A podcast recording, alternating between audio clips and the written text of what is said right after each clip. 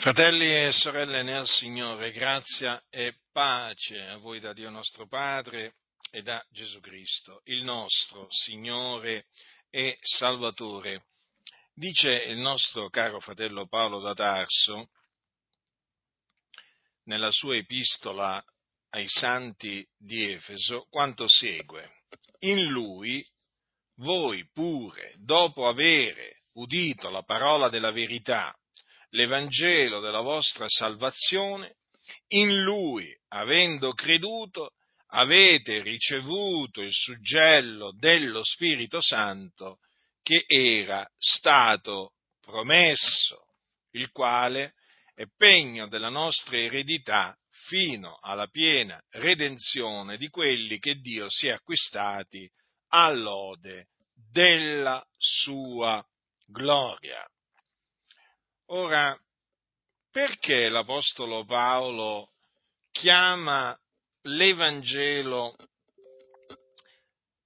lo chiama l'Evangelo della vostra salvazione?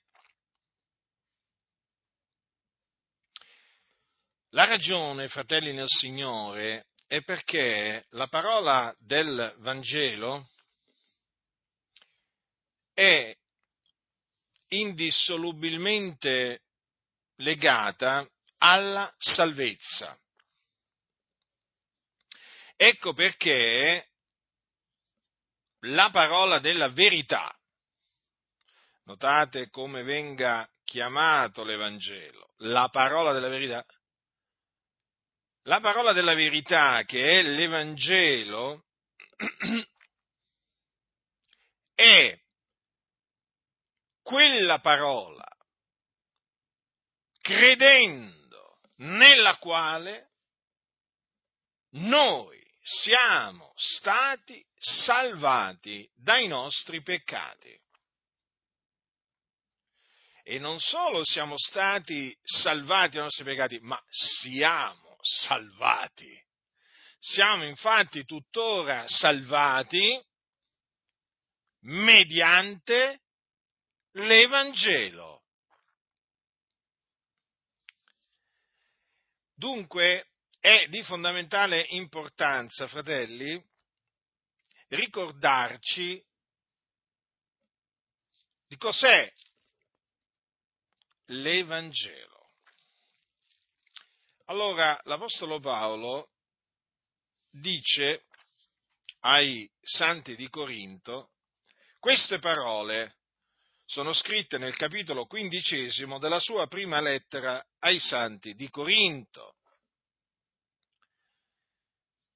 Leggerò i versetti che vanno dal primo all'undicesimo. Fratelli, vi rammento l'Evangelo che vi ho annunziato, che voi ancora avete ricevuto, nel quale ancora state saldi e mediante il quale siete salvati, seppur lo ritenete quale ve l'ho annunziato a meno che non abbiate creduto in vano.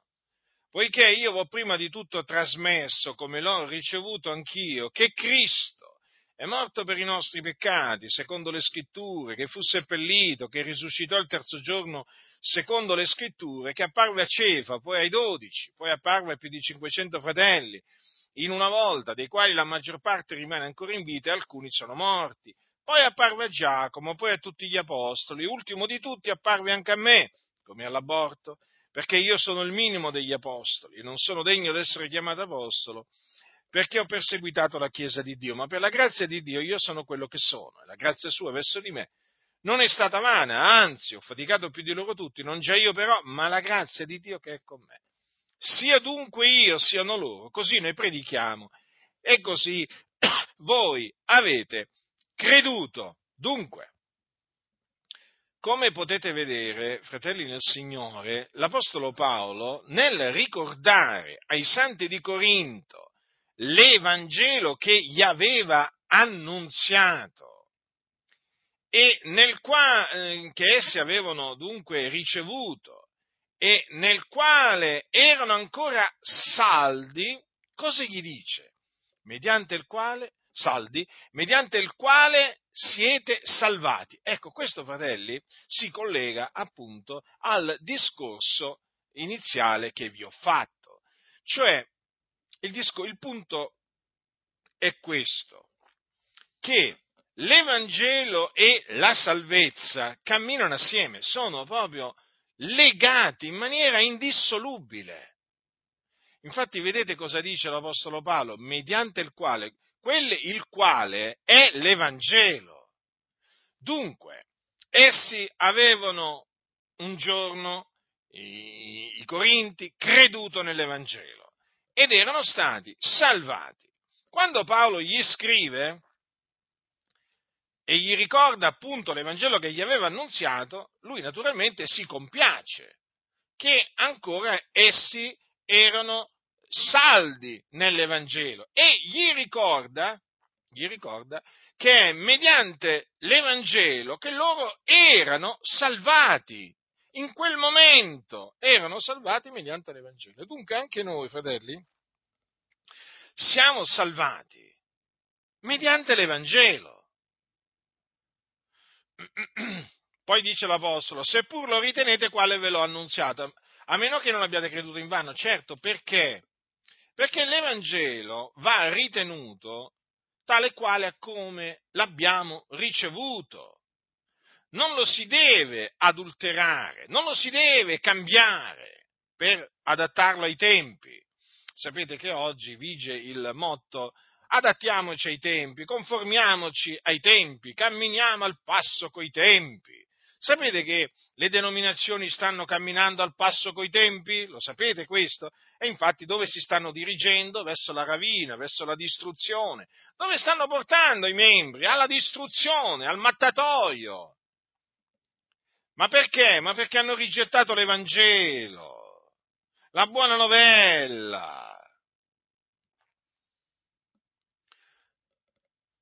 Cosa che non si deve giammai fare come appunto non si deve adulterare l'Evangelo, mai, per nessuna ragione.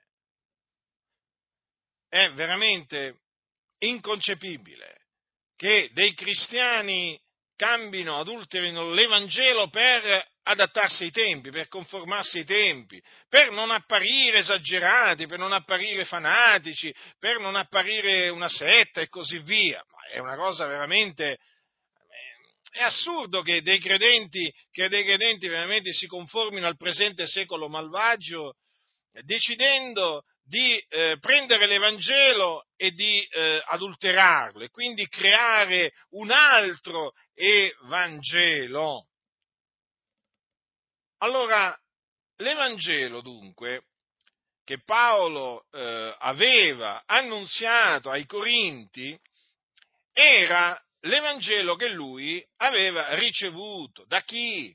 L'aveva ricevuto per mezzo di Gesù Cristo, per, mezzo, per rivelazione di Gesù Cristo. Lui non l'aveva ricevuto o imparato da alcun uomo, l'aveva ricevuto per rivelazione di Gesù Cristo. E naturalmente, badate bene, che l'Evangelo che eh, Paolo ricevette per rivelazione di Gesù Cristo non era differente da quello che avevano ricevuto eh, da Gesù gli apostoli, eh? i dodici, che poi naturalmente diventarono undici perché poi Giuda Iscariota, avendo tradito il Signore, voi sapete che eh, quando morì andò in perdizione. Ora, era lo stesso Evangelo. Paolo però poteva dire appunto che non l'aveva imparato da alcun uomo, eh, questo lo dice, lo dice ai, santi, ai santi della Galazia, io vi dichiaro che l'Evangelo da me annunziato non è secondo l'uomo perché io stesso non l'ho ricevuto, non l'ho imparato da alcun uomo, ma l'ho ricevuto per rivelazione di Gesù Cristo. Ora, appunto, Paolo, eh, diciamo, mm, gli ricorda l'Evangelo che lui aveva eh, ricevuto per rivelazione di Gesù Cristo. Dunque Paolo era stato fedele eh, alla, alla, chiamata, alla chiamata di Dio, perché il Signore, vedete, l'aveva appartato per l'Evangelo, poi l'aveva chiamato ad annunziare eh, l'Evangelo e affinché lui lo annunziasse glielo rivelò. E eh, mediante appunto eh, questa rivelazione Paolo venne a conoscenza dell'Evangelo della grazia di Dio. Evangelo che lui si studiò sempre di annunziare tale e quale come Dio, come il Signore gliel'aveva, gliel'aveva rivelato, senza aggiungere alcunché, senza togliere alcunché. E appunto in questa circostanza lui ricorda ai santi di Corinto l'Evangelo che gli aveva trasmesso, che è appunto questo, Cristo è morto per i nostri peccati, secondo le scritture, fu seppellito, risuscitò il terzo giorno, secondo le scritture, e apparve ai testimoni che erano stati innanzi scelti da Dio. Dunque, questa è la parola della verità, l'Evangelo della nostra salvazione. Questo è l'Evangelo mediante il quale noi un giorno siamo stati salvati e mediante il quale noi tuttora siamo salvati.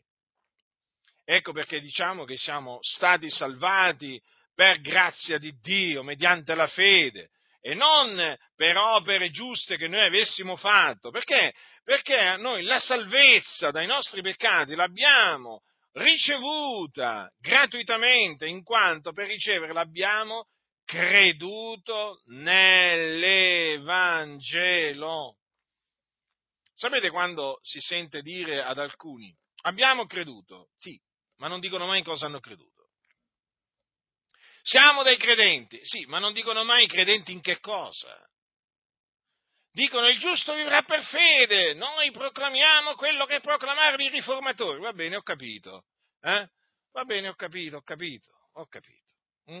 Ma ci volete spiegare, ci volete spiegare questo giusto in che cosa crede? Cioè, ci volete spiegare l'uomo in cosa deve credere per essere giustificato?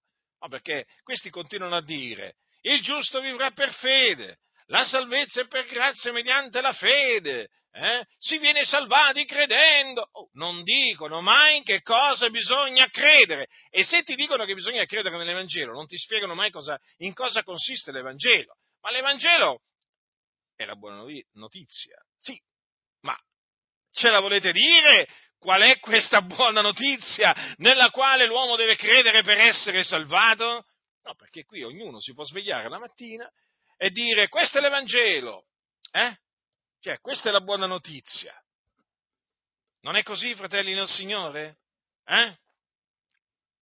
E qui ognuno avrebbe appunto il suo Evangelo, capite? Cioè, in effetti, in effetti qua diciamo, le cose potrebbero degenerare a tal punto che veramente uno, diciamo, in una, in una comunità ognuno c'è il suo Evangelo. Capite? Che potrebbe essere qualsiasi cosa. Capite? Uno potrebbe dire, per esempio, che, che l'Evangelo è che lui si sente amato da Dio. Un altro potrebbe dire che l'Evangelo è che eh, lui si sente pieno di gioia. Un altro potrebbe dire che l'Evangelo è che lui si sente, eh, diciamo, si sente di avere una grande pace e, e così via e così via.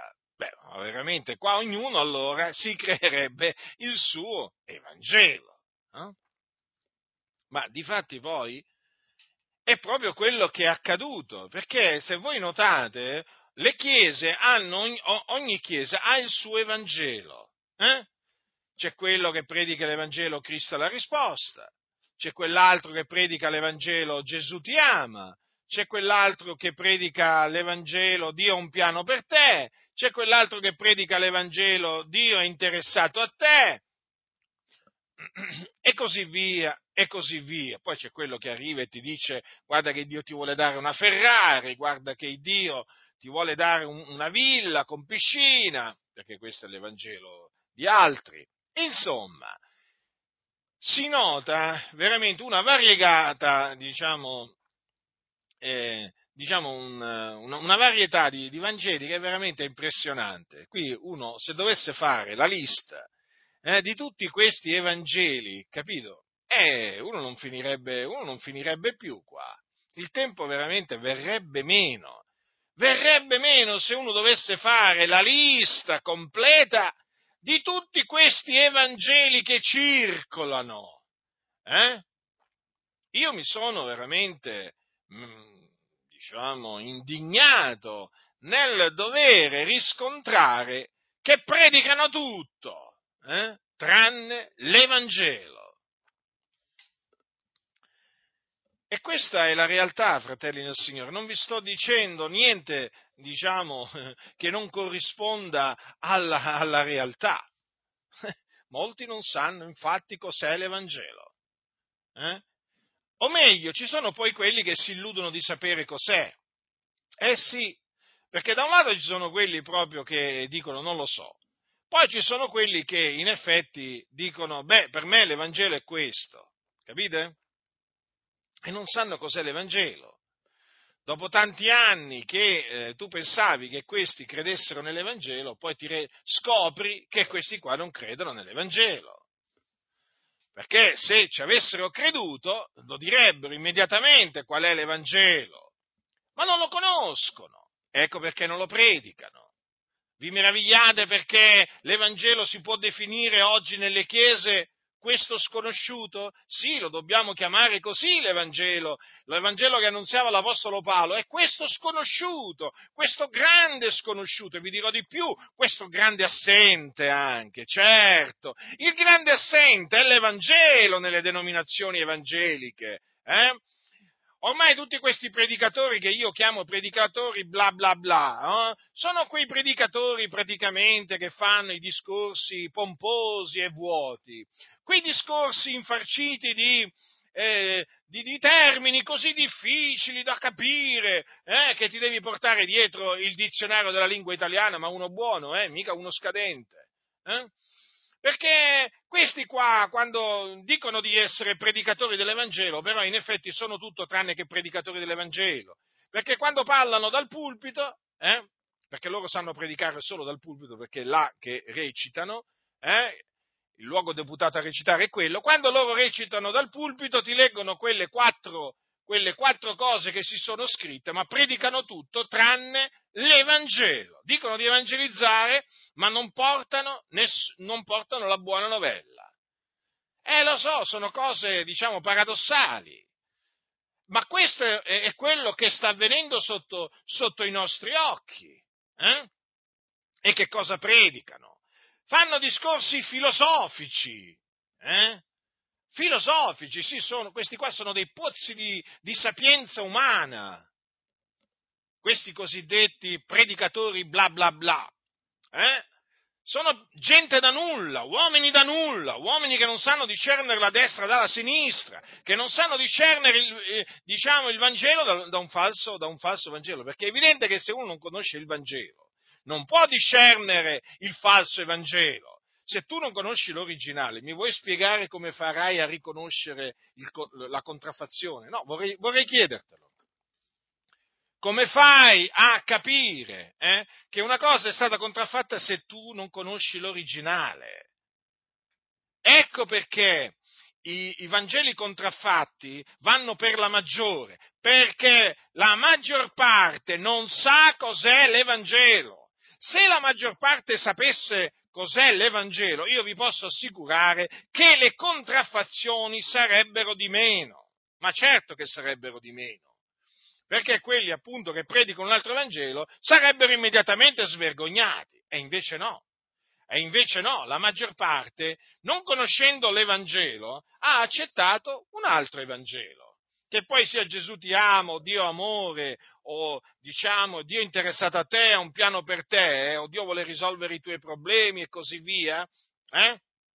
poco importa, è sempre un altro Evangelo.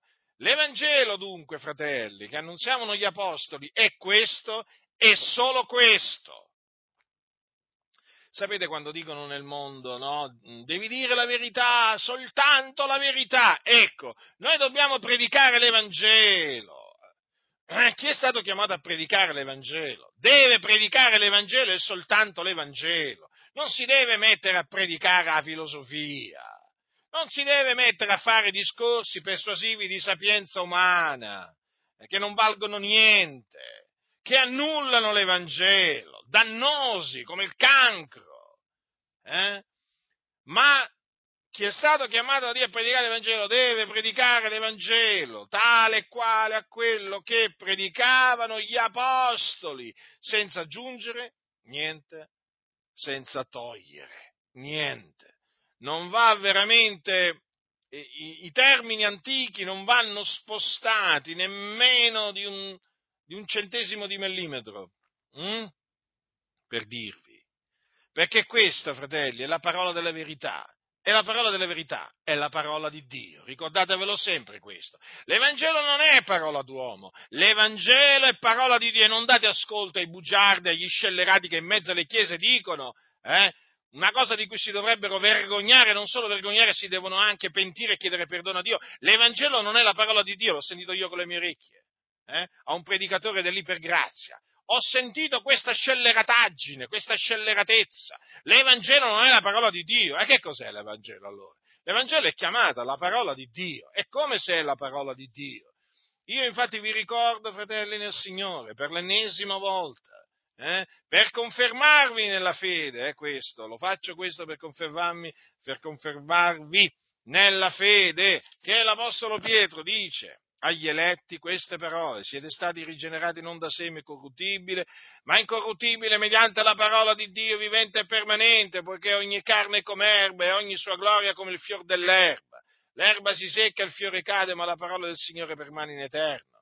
E questa è la parola della buona novella che vi è stata annunziata. Quindi la parola del Vangelo, perché l'Evangelo significa buona novella, è la parola del Signore che permane in eterno. Al bando le ciance, di questi malvagi, di questi scellerati, di questi corrotti di mente, di questi Iannè e Iambre che, che prendono piacere sempre a contrastare la verità. Ma la loro stoltezza ormai manifesta a tutti. Ma ricordatevi anche che il giudizio di Dio piomba su tutti coloro che contrastano la verità, tra cui ci sono quelli dell'ipergrazia. Eh? Allora, eh, il punto eh, è molto importante, fratelli del Signore. La parola di verità è la parola, la parola della verità è la parola di Dio. Allora, l'Evangelo è la parola di Dio. Non è la parola di un uomo. Molti, molti, diciamo, tendono a far passare appunto quello che noi diciamo come parola d'uomini. Guai a loro! È la parola di Dio. Io vi ricordo cosa ha detto l'Apostolo Paolo ai santi, ai santi, eh, ai santi di Tessalonica, a cui naturalmente gli apostoli annunziarono l'Evangelo.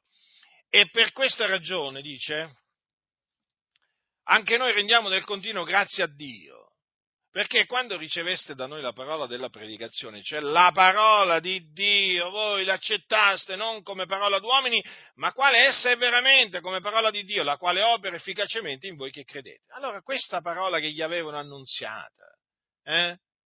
che cos'è? Che cos'è? l'Evangelo. Infatti Paolo dice poco prima, fratelli, voi la ricordate la nostra fatica, la nostra pena, egli è lavorando notte e giorno per non essere d'aggravio ad alcuno di voi che vi abbiamo predicato l'Evangelo di Dio. Dunque, l'Evangelo di Dio è la parola di Dio a cui Paolo qua fa riferimento. Allora, fratelli, la parola di Dio. Riflettete a questa espressione. Riflettete a questa espressione, la parola di Dio. Ora, la parola di Dio da chi procede? Da chi è proceduta? Da Dio. Da Dio, proprio così. Allora, avete presente quando, quando il profeta Isaia dice queste parole? Voglio leggervi queste parole che voi conoscete, ma ve le voglio ricordare queste parole. Perché sapete, spesso noi rischiamo di leggere e eh, di dimenticarci quello che abbiamo letto. O di leggere e magari di non comprendere il significato di quello che leggiamo, come la pioggia e la neve scendono dal cielo e non vi ritornano senza aver annaffiato la terra, senza averla fecondata e fatta germogliare, si dà dar seme al seminatore pane da mangiare, così è della mia parola, uscita dalla mia bocca, essa non torna a me a vuoto, senza aver compiuto quello che io voglio e menato a buon fine ciò per cui l'ho mandata. Ora, fratelli, com'è che qui Dio chiama la sua parola? Guardate cosa dice, la mia parola uscita dalla mia bocca. Ecco, quando voi leggete Evangelo, la buona novella, allora ricordatevi che l'Evangelo è la parola di Dio. E proprio perché la parola di Dio è proceduta, è uscita dalla bocca di Dio. Ora, l'Evangelo è la buona notizia che Gesù è il Cristo, che è morto per i nostri peccati, secondo le scritture, che fu seppellito, che risuscitò il terzo giorno, secondo le scritture, che apparve ai testimoni che erano stati prima innanzi scelti da Dio. Ora, questi sono fatti, fatti storici. Ora, in quanto fatti storici, sono stati predeterminati da Dio, quindi sono stati preannunziati da Dio, perché ci sono le prove che, furono, eh, che fu annunziata la morte espiatoria di Cristo Gesù e la sua risurrezione secoli prima che ess, questi fatti si compissero. Ora, sono fatti che sono avvenuti, sono stati fatti accadere da Dio. Hm? Allora, e sono naturalmente l'adempimento, l'adempimento delle scritture, hm? delle scritture, delle scritture profetiche. Infatti, notate cosa c'è scritto? È morto per i nostri peccati secondo le scritture, risuscitò il terzo giorno secondo le scritture. Quindi affinché si adempissero le scritture, eh, Gesù il Cristo morì per i nostri peccati e risuscitò il terzo giorno secondo le scritture. Allora, riflettete, ma le scritture profetiche da dove sono saltate fuori?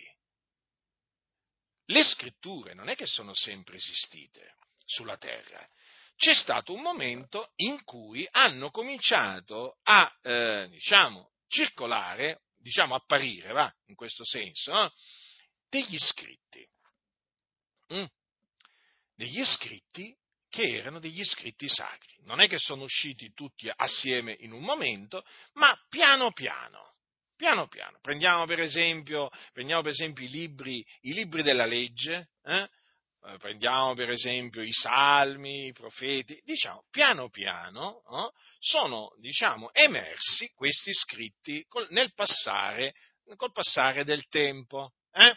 Così è avvenuto anche con Matteo, Marco, eh, Luca, Giovanni, gli atti e così via. Allora, adesso noi naturalmente abbiamo tutti questi scritti assieme, raccolti eh, in una biblioteca che è la Bibbia. Eh? La Bibbia è appunto è questa biblioteca che noi abbiamo, eh? dove abbiamo appunto i libri dell'Antico Testamento e i libri del Nuovo Testamento. Ma riflettete, allora, le scritture a questo secondo le scritture. Ora, le scritture profetiche no, furono scritte da qualcuno, non è così?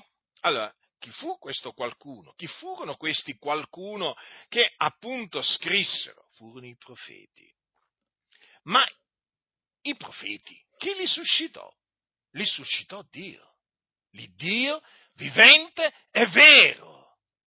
I profeti erano uh, uomini suscitati da Dio, dunque scelti da Dio, cui Dio rivelò la sua parola.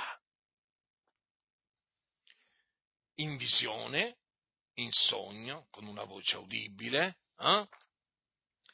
Dio gli rivelò eh, i suoi oracoli.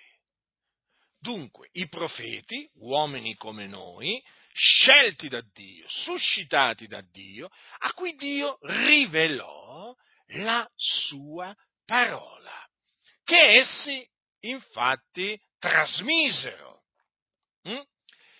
Ora, la trasmisero eh, sia oralmente ma anche per iscritto, quando il Dio naturalmente gli ordinò di mettere per iscritto quello che appunto aveva decretato che dove, dovessero mettere per iscritto. Dunque, riflettete a questo. Allora, eh, prendiamo per esempio, perché vi, vi, devo spiegare questo, fratelli, ve lo, ve lo, devo spiegare questo, perché questo è di fondamentale importanza. Eh? Allora, prendiamo Isaia. Isaia disse del Cristo, secoli prima che Gesù nascesse, ma egli è stato trafitto a motivo delle nostre trasgressioni, fiaccato a motivo delle nostre iniquità. Ora prendiamo solo queste parole adesso, che concernono la, eh, la morte espiatoria del Cristo. Ora, voi sapete che queste parole si sono adempiute in Gesù di Nazareth. Ma cosa leggiamo all'inizio del profeta Isaia? La visione di Isaia, figliolo d'Amoz, che egli ebbe relativamente a Giuda e a Gerusalemme ai giorni di Uzia, di Jotam, di Acazi, di Ezechiele e di Giuda. Eh? Poi ancora leggiamo in un altro luogo. Parola che Isaia, figliolo d'Amoz, ebbe in visione relativamente a Giuda e a Gerusalemme. Vedete? Quindi, quando Isaia diceva, ascoltate la parola di Dio, eh? ora lui cosa, sta, cosa stava facendo? Trasmetteva la parola che aveva ricevuto. Ora poi Dio, naturalmente, gli ordinò di mettere per iscritto la sua parola. Ma la parola da chi è proceduta? Di chi è? La parola è proceduta da Dio. Capite? Quindi la scrittura procede da Dio. Le scritture da chi procedono? Da Dio, perché sono parola di Dio. Mm? Prendiamo per esempio, prendiamo adesso il Salmo, il Salmo 16. Eh? Nel Salmo 16 voi sapete che viene preannunziata la resurrezione del Cristo fu Davide a scrivere il Salmo, il Salmo 16 e disse queste parole. Dice, eh, io ho sempre posto l'Eterno davanti agli occhi miei, poiché egli è alla mia destra, io non sarò punto smosso, perciò il mio cuore si rallegra, l'anima mia festeggia, anche la mia carne dimorerà al sicuro, poiché tu non abbandonerai l'anima mia in potere della morte, né permetterai che il tuo santo vegga alla fossa. Ora questa, questa scrittura, Davide la mise per iscritto ma perché sospinto da Dio. La pronunziò per mezzo dello Spirito Santo. Eh? Quindi, di suo, Davide non avrebbe, di sua volontà, eh, non avrebbe giammai potuto scrivere queste parole come anche Isaia. Le, scris, le, le, le pronunciarono queste parole e le scrissero per volontà di Dio. Mm? perché Dio gli rivelò la sua parola. Dunque, quando noi leggiamo quel secondo le scritture, è come se noi leggessimo secondo la parola di Dio. Capite? Allora Dio parlò e Dio mandò ad effetto quello che aveva detto per mezzo dei profeti, sì, perché sia Isaia che Davide erano profeti. Infatti, ecco, per, questa è la ragione per cui Dio dice, eh, il mio piano sussisterà, metterò ad effetto tutta la mia volontà, sì, l'ho detto e lo farò avvenire, ne ho formato il disegno e le seguirò. Quindi, chi disse quelle cose? Le disse Dio tramite i profeti. Chi formò questo disegno? Perché di disegno si tratta. Rifletteteci. Ma rifletteteci, riflettete all'Evangelo. Eh? Cristo un giorno, appunto Gesù, muore. Mm? Gesù muore sulla croce. Chi è quel Gesù? Quel Gesù che morì sulla croce a Gerusalemme quel giorno di circa duemila anni fa non era altro che il Cristo di cui Dio aveva prenunziato la venuta quella morte che lui patì eh, non fu altro che la morte che il Cristo doveva patire per amore nostro, eh, per i nostri peccati, per praticamente espiare i nostri peccati col suo sacrificio. E poi il terzo giorno, dopo che lui era stato seppellito, naturalmente, risuscitò dai morti e si fece vedere dai suoi discepoli. Ma questo disegno da dove è venuto fuori? Dalla testa di, eh, di Isaia? È venuto fuori dalla mente di Davide? Eh? Da chi è venuto? Da chi è proceduto questo disegno? Da Dio, fratelli, da Dio. Ecco perché appunto l'Evangelo è la parola di Dio, non è parola d'uomo. E allora va annunziato come lo annunziavano gli apostoli integralmente, perché è la parola di Dio. E la parola di Dio non va adulterata. Sapete che oggi molti adulterano un po' di tutto, no? Adulterano l'olio, adulterano il, adulterano il, cos'è che adulterano? Il vino, mm? ah, cioè, adulterano, adulterano un po' tutto, no? Ci sono adulterazioni di prodotti ormai che veramente vanno avanti. Ogni tanto poi le autorità scoprono quelli che fanno queste adulterazioni e poi li puniscono. Dico io, eh, voi cosa pensate? Che l'Evangelo non sia stato adulterato? Anche l'Evangelo è stato adulterato, ma Dio punisce quelli che adulterano l'Evangelo, perché l'Evangelo è la parola di Dio. Cioè, quindi, quando uno, diciamo, annunzia l'Evangelo, deve sapere che sta annunziando la parola di Dio, non la parola di Isaia o di Davide o di Paolo, come se appunto fossero parole che loro appunto hanno detto diciamo così, la, la, cui provenienza era loro. No, no, no. La provenienza, certo, noi diciamo, Isaia dice, Davide dice, Paolo dice, ma noi sappiamo che quello che hanno detto è la parola di Dio. Eh? Allora dobbiamo riflettere, eh? dobbiamo riflettere a cos'è l'Evangelo, fratelli. È la parola di Dio, vivente e permanente, che non passa mai, che non passa mai io potrei predicare l'Evangelo altri mille anni, eh? Per dire, eh? sarebbe sempre lo stesso, rimarrebbe sempre lo stesso. Eh? Poi mille anni pensi cosa sono? Un giorno, no? Un giorno è come mille anni, mille anni sono come un giorno, per dire. Allora vi faccio un esempio, da quando è morto l'Apostolo Paolo? Quanto tempo è passato?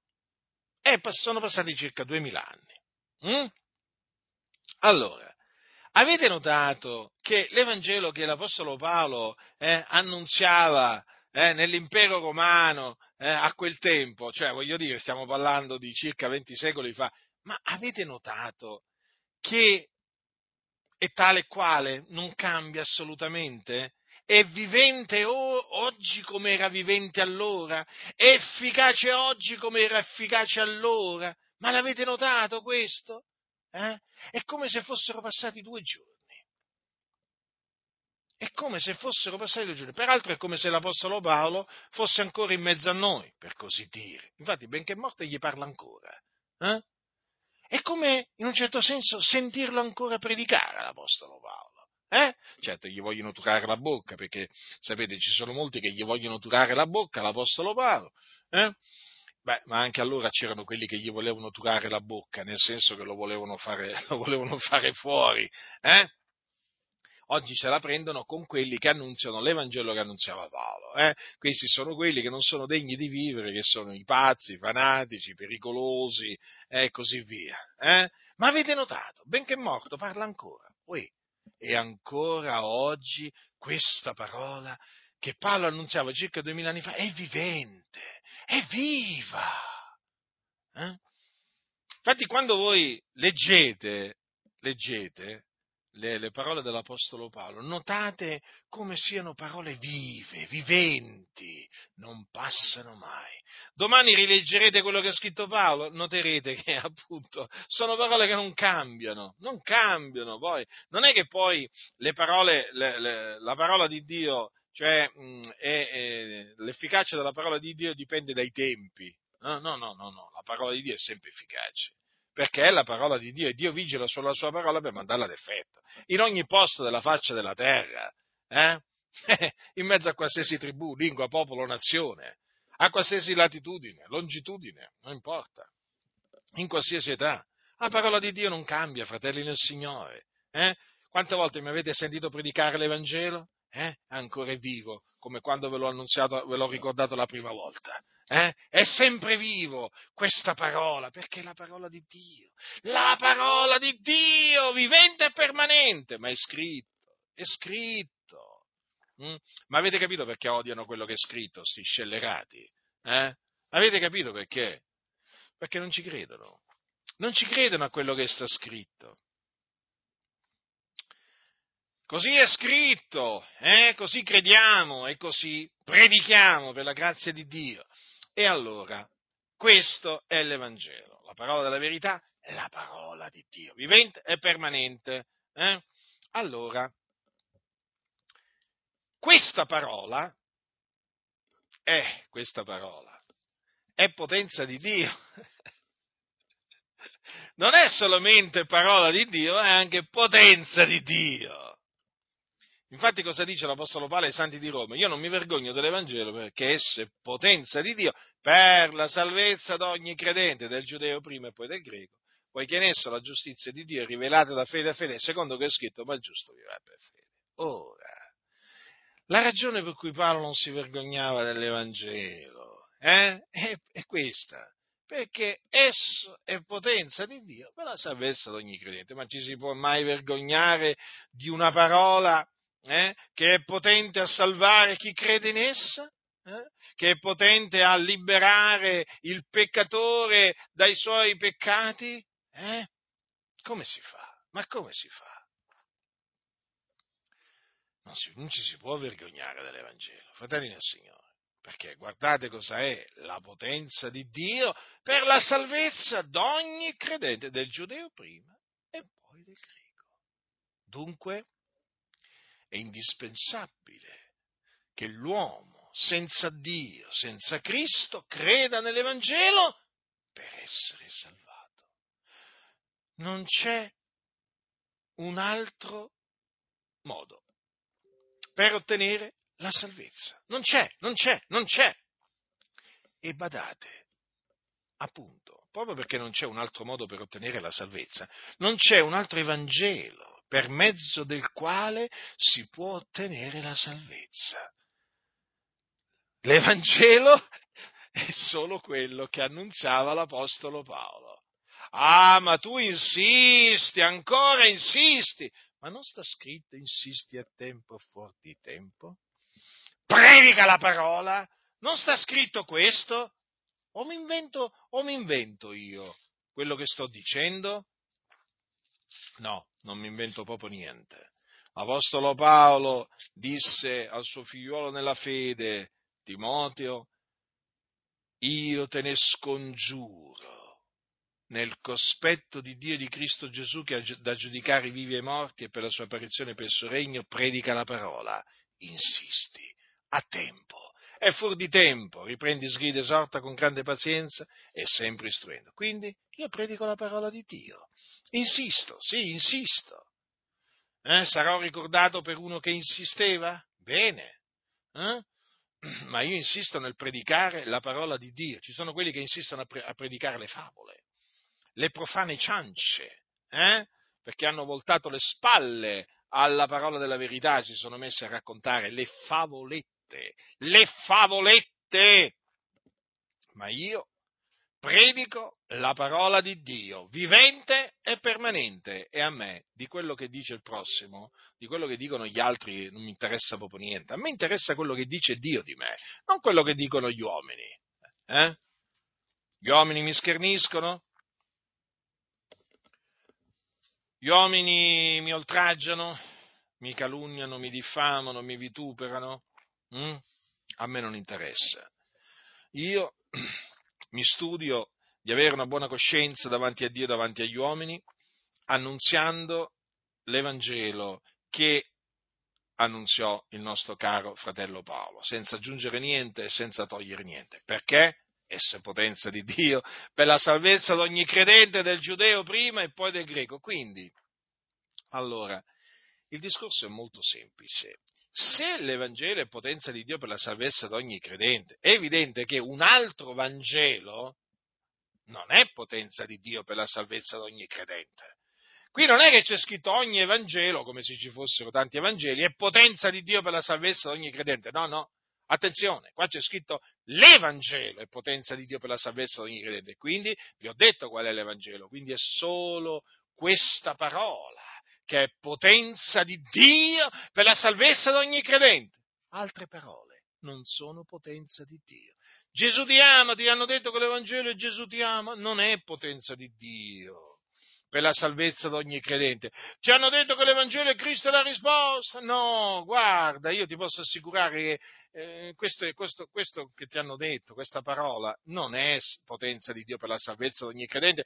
Ti hanno detto che l'Evangelo è Dio interessato a te? No, guarda, guarda, ti hanno ingannato perché non è potenza di Dio per la salvezza di ogni credente. Ti hanno detto che Dio ha un piano per te, questo è l'Evangelo? No, guarda, neppure questo è potenza di Dio per la salvezza di ogni credente. Eh? E potrei proseguire, e potrei proseguire, e potrei proseguire, per farti capire che cosa? Eh? Che solo l'Evangelo che annunziavano gli Apostoli è potenza di Dio per la salvezza di ogni credente. Tutti questi altri cosiddetti Evangeli eh, non sono assolutamente potenza di Dio per la salvezza di ogni credente e quindi chi ci crede non può essere salvato. Eh sì, perché questo è il nocciolo della questione. L'aspetto tragico di tutto questo qual è? Che gli presentano una parola che non è l'Evangelo, anche se lo chiamano Evangelo. Quella persona crede in quel Evangelo che non è l'Evangelo e quindi non può essere salvato, non ottiene la salvezza. Avete capito? Ma avete capito la gravità della predicazione di un altro Vangelo qual è? È che illude coloro che ci credono. Li illude. Cioè non ottengono la salvezza. Schiavi del peccato erano prima, schiavi del peccato rimangono dopo aver creduto nel falso Evangelo. Quindi empi erano prima ed empi sono anche dopo, perché non hanno creduto nell'Evangelo che annunziavano gli Apostoli, ma perché non gli è stato annunziato. Perché vedete, l'Evangelo è potenza di Dio per la salvezza di ogni credente, poiché in esso, cioè nell'Evangelo, la giustizia di Dio è rivelata da fede a fede, secondo che è scritto, ma il giusto vivrà per fede.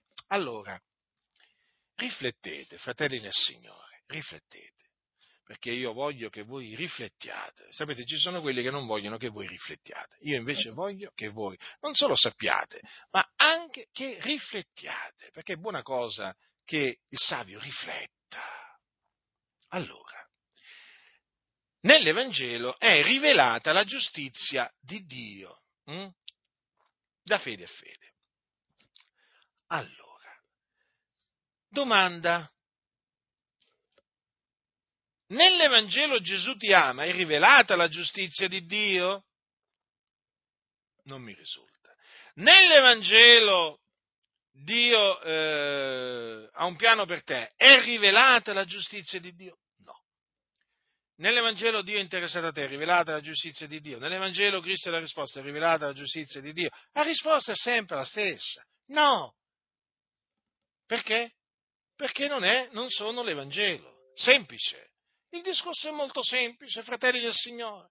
È solo, è solo, nell'Evangelo che annunziavano gli Apostoli che è rivelata la giustizia di Dio da fede a fede, secondo che è scritto, ma è giusto lui per fede. Ed, ecco per que- ed, è, ed è per questo che è solamente credendo nell'Evangelo annunziato dagli Apostoli che l'uomo viene giustificato, cioè reso giusto.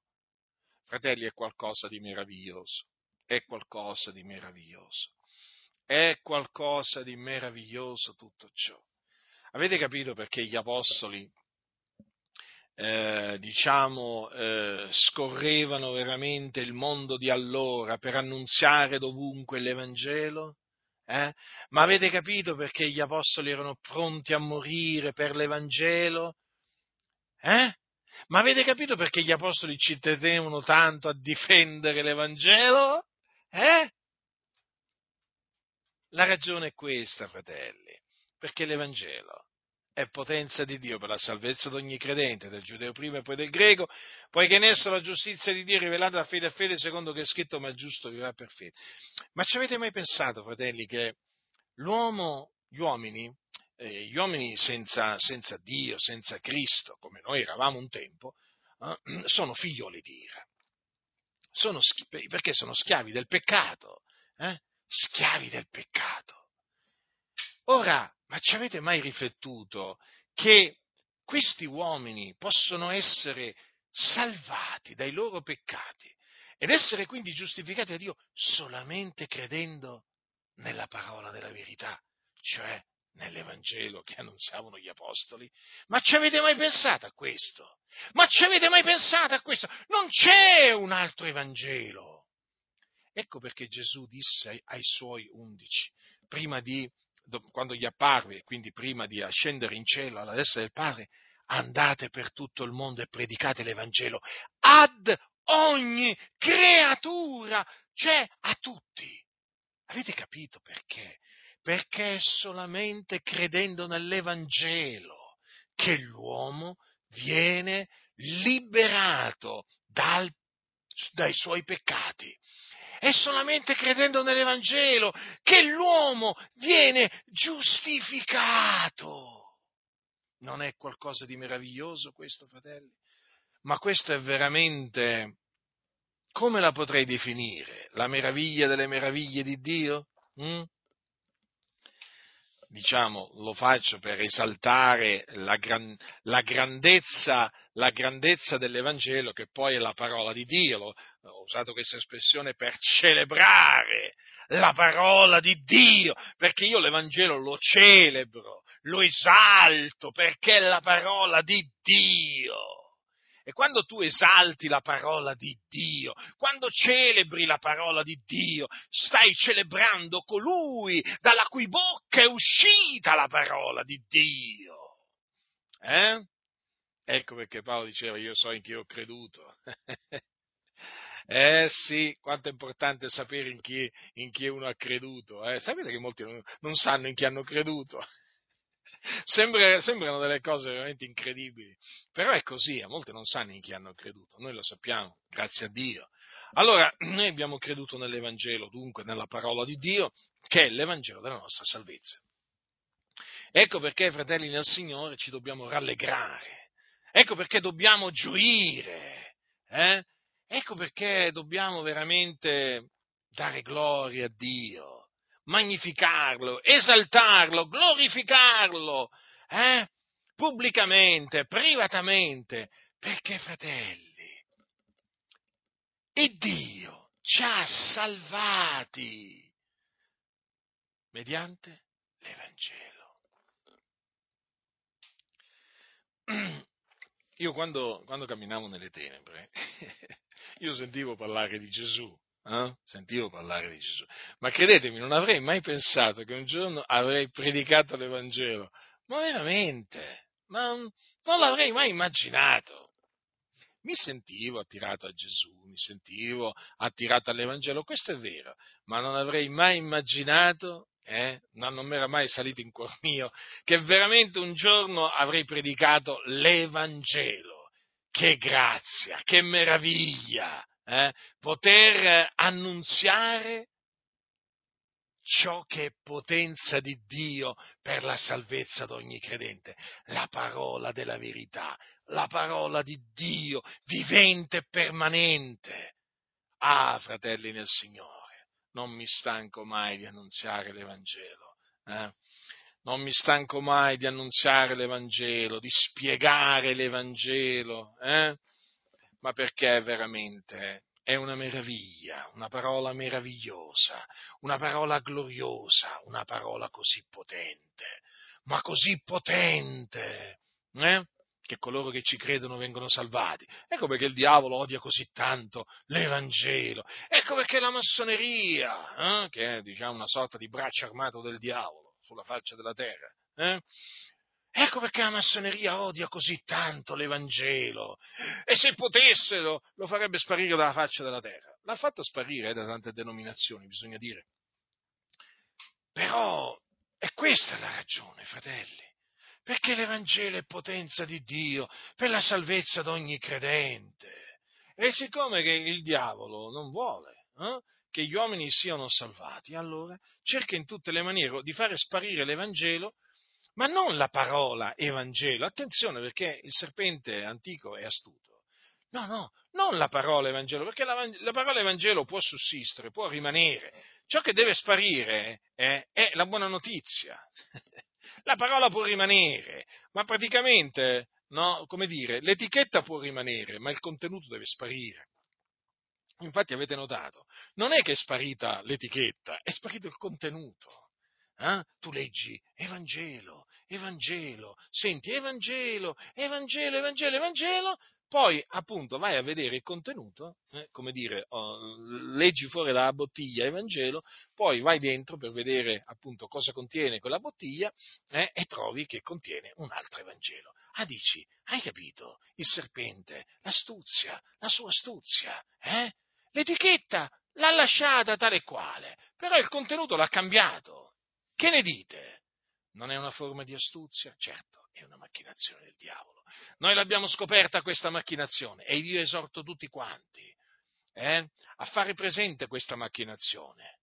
Ma dovete farlo sempre presente. È una delle macchinazioni meglio riuscite eh, da parte del diavolo.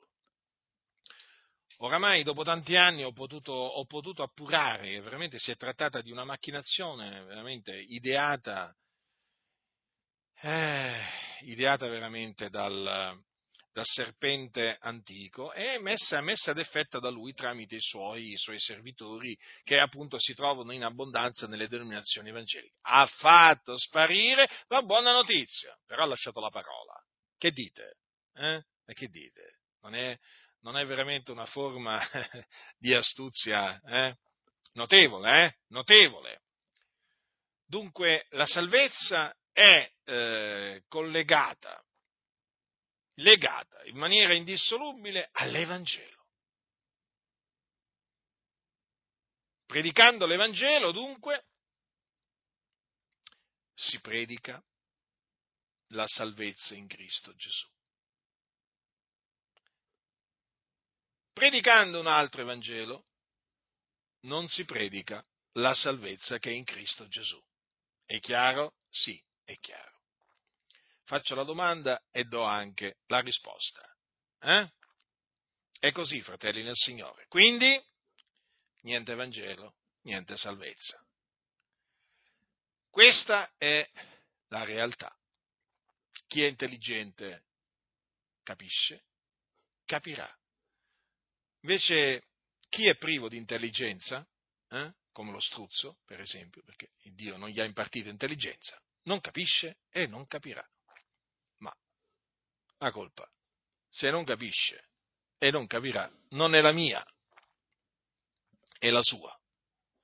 È la sua, sì, sì, sì, di quello che appunto rifiuta, rifiuta di, eh, di credere. Eh? eh sì, perché la responsabilità continua, continua a permanere eh, nell'uomo, cioè non è che l'uomo perché non crede nell'Evangelo, voglio dire, è puro d'ogni colpa, ma che è colpevole. Infatti chi non avrà creduto sarà condannato. Allora chi avrà creduto e sarà stato battezzato sarà salvato. Chi non avrà creduto? Che gli succederà a chi non avrà creduto nell'Evangelo? Sarà condannato. Condannato. O qualcuno potrebbe dire, ma possibile mai? Voi avete un Dio che condanna le persone semplicemente perché non credono nell'Evangelo. Eh, ma sai, gli vorrei dire a costoro, anzi glielo dico, ma l'Evangelo non è mica parola d'uomini, è parola di Dio. E chi non crede nell'Evangelo non crede a Dio. E chi non crede nell'Evangelo fa Dio bugiardo. E non mi pare che fare Dio bugiardo sia una cosa così non grave. Eh? Una bazzeccola. Vi sembra una bazzeccola? No, fratelli.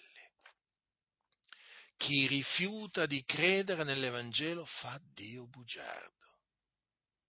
E quindi sarà condannato. Eh sì, sarà condannato. condannato. Gesù non ha detto che chi non avrà creduto nell'Evangelo sarà salvato lo stesso, perché Dio è buono, perché Dio è amore. Eh? Ha detto così Gesù? No, Gesù ha detto chi non avrà creduto sarà condannato. Questo bisogna dirlo. Questo bisogna dirlo. Io lo dico. Molti non lo possono dire Non lo possono dire, sapete perché? Perché loro sono tra quelli che non hanno creduto e sono tra quelli che saranno condannati se persistono nella loro incredulità. Eh sì, fratelli, guardate che le parole chi non avrà creduto sarà condannato sono tra le parole che meno di tante altre vengono predicate. Eh, perché hanno una valenza, un significato, una potenza terribile. Terribile. Eh sì, perché chi non avrà creduto sarà condannato. Cioè, se lo dobbiamo tradurre nella pratica, significa che i mariani saranno condannati, che gli ebrei saranno condannati, che i musulmani saranno condannati, i buddisti, i shintoisti, gli animisti, i massoni, gli induisti, i maoisti, eh? i satanisti. E potrei, potrei proseguire ancora. Eh? Avete capito cosa significa chi non avrà creduto sarà condannato? E significa naturalmente farsi tanti nemici. Quali nemici? Gli increduli, semplice. Perché io ho tanti nemici? Perché io predico l'Evangelo. D'altronde, Gesù aveva tanti nemici. Tanti nemici aveva Gesù, eh, gli apostoli, anche loro, tanti nemici, a motivo dell'Evangelo, fratelli. A motivo dell'Evangelo, ma voi cosa vi pensate? Ma voi cosa vi pensate? Che eh, la gente del mondo mi odia perché dico che ai fratelli non andare al mare, a mettersi mezzi nudi? Ma no, fratelli del Signore, non è per questa ragione. Semmai questa sarebbe l'ultima delle ragioni, ma la ragione fondamentale, la ragione principale, è a motivo dell'Evangelo, perché io predico l'Evangelo. Capite? Quindi ecco perché il messaggio ancora oggi è ravvedetevi e credete all'Evangelo. Questo è il messaggio da portare al mondo. Non ce n'è un altro. Non ce n'è un altro.